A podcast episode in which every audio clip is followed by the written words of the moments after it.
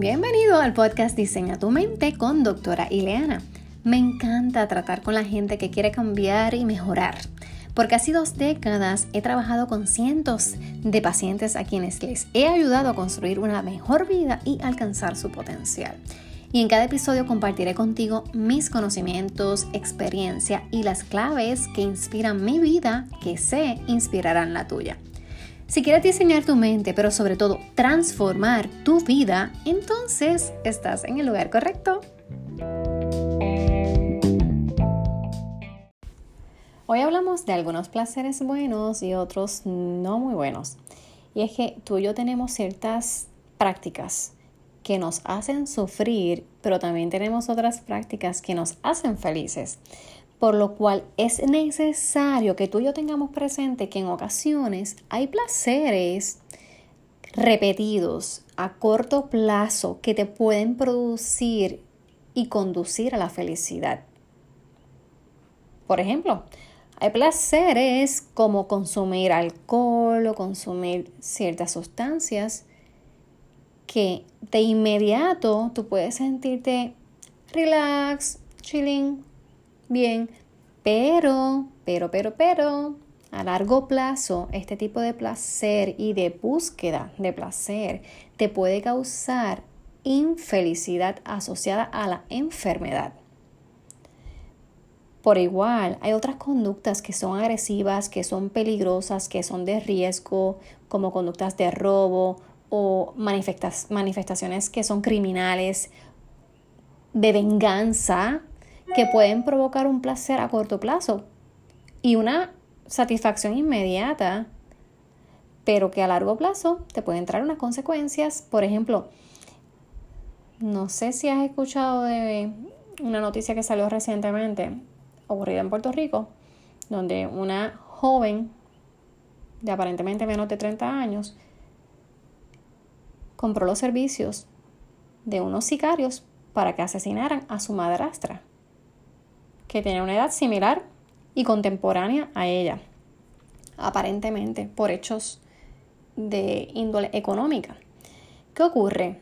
Esto es un ejemplo de una conducta criminal de venganza, que de inmediato cuando habrán asesinado a su madrastra, puede que esta joven pudiera ser que haya mostrado una satisfacción de inmediato y un placer a corto plazo porque Ahora mismo ella está fichada, está eh, ante un proceso criminal, por lo tanto hay conductas que, aunque muy bien de inmediato te pueden dar satisfacción, a largo plazo te pueden traer consecuencias psicológicas, te pueden traer consecuencias físicas o sociales que están asociadas a desesperación y a sufrimiento.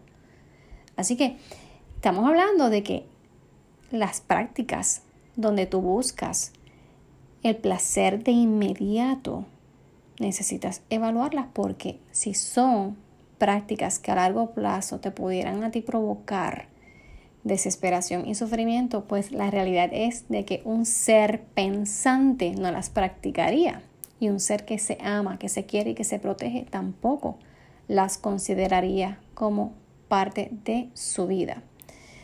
Así que, ¿qué tal si tú y yo practicamos más de aquello que de inmediato no nos dé mucho placer, pero que a largo plazo nos traerá satisfacción y bienestar.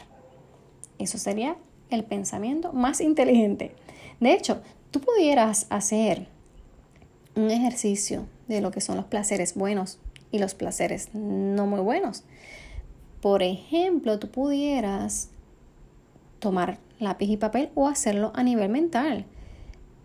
Menciona qué placeres repetidos a corto plazo te puede producir a ti felicidad, pero que a largo plazo te puede provocar infelicidad o te puede provocar insatisfacción y por qué.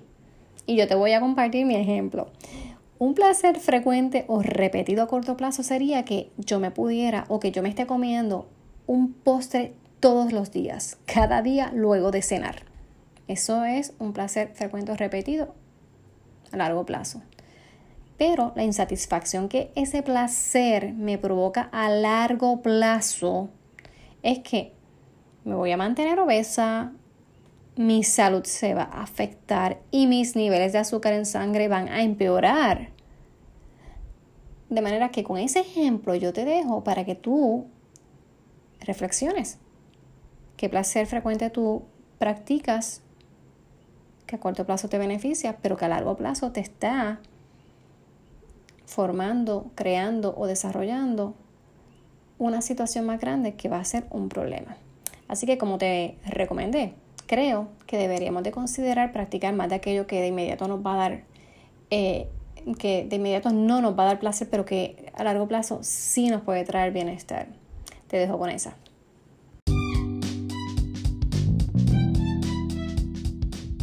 Este episodio terminó. Recuerda suscribirte para recibir el mejor contenido de estrategias y claves para tu desarrollo personal. Y si el tema de hoy te gustó, solo te pido que lo compartas con tres amigos que puedan beneficiarse y que me regales cinco estrellas. Es la forma de que este podcast pueda llegar a más gente. Si gustas, puedes seguirme en Instagram donde aparezco como doctora Ileana. Y será hasta la próxima. Chao. Bye.